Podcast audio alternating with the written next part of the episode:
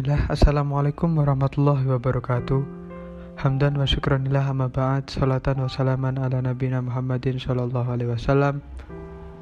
Uh, Puji syukur kita aturkan kepada Allah subhanahu wa ta'ala Yang masih memberikan nikmat kepada kita semuanya Yang masih diberikan kesempatan untuk bisa beribadah Sampai saat ini, sampai detik ini. Uh, Salawat serta salam semoga tetap tercurah limpahkan kepada Nabi Muhammad sallallahu alaihi wasallam karena perjuangan beliau sampai saat ini kita masih merasakan manisnya Islam, manisnya iman. Oke, teman-teman pimpinan daerah Ikatan Pelajar Muhammadiyah eh, daerah Sukoharjo. Pada malam hari ini saya mau menyampaikan sedikit uh, ilmu nih yang insya Allah bisa bermanfaat buat saya sendiri khususnya dan umumnya buat kalian semuanya. Oke, Uh, saya buka dengan sebuah pertanyaan, puasa buat apa sih? Ada seorang anak bertanya pada bapaknya, buat apa berlapar-lapar puasa? Iya, kenapa harus puasa? Biar apa? Biar kurus, biar hemat. Oh, ini nih, tak kasih jawabannya.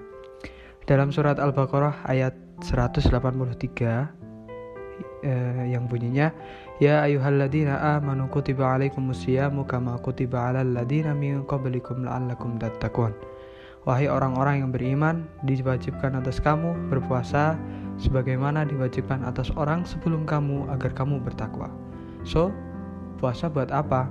Biar kita bertakwa hmm, Sekarang jadi mikir nih Kalau emang puasa itu biar kita jadi hamba yang bertakwa Kenapa harus nahan lapar?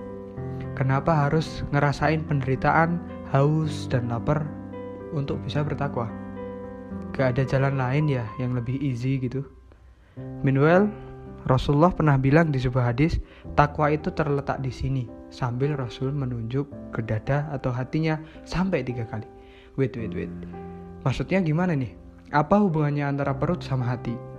Setelah melewati beberapa kali perenungan, Allah kasih jawabannya bahwa saat kita berpuasa itu sebenarnya kita nggak hanya melatih tentang fisik kita, tapi juga melatih yang mengendalikan fisik kita, yaitu hati. Hati kita punya kontrol penuh terhadap semua organ tubuh kita untuk nentuin action apa yang perlu dilakuin dan dihindari. Saat kita ngerasa haus, tubuh bakal ngirim sinyal tuh ke otak. Kasih aku minum, aku butuh air.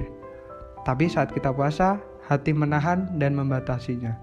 Take over, pikiran yang ada di otak untuk nanti ya, gak boleh minum sebelum waktu maghrib. Itu kata otak. Dan dari hati kita. Hati kita jadi komandan yang ngatur tubuh kita, pegang kendali semuanya.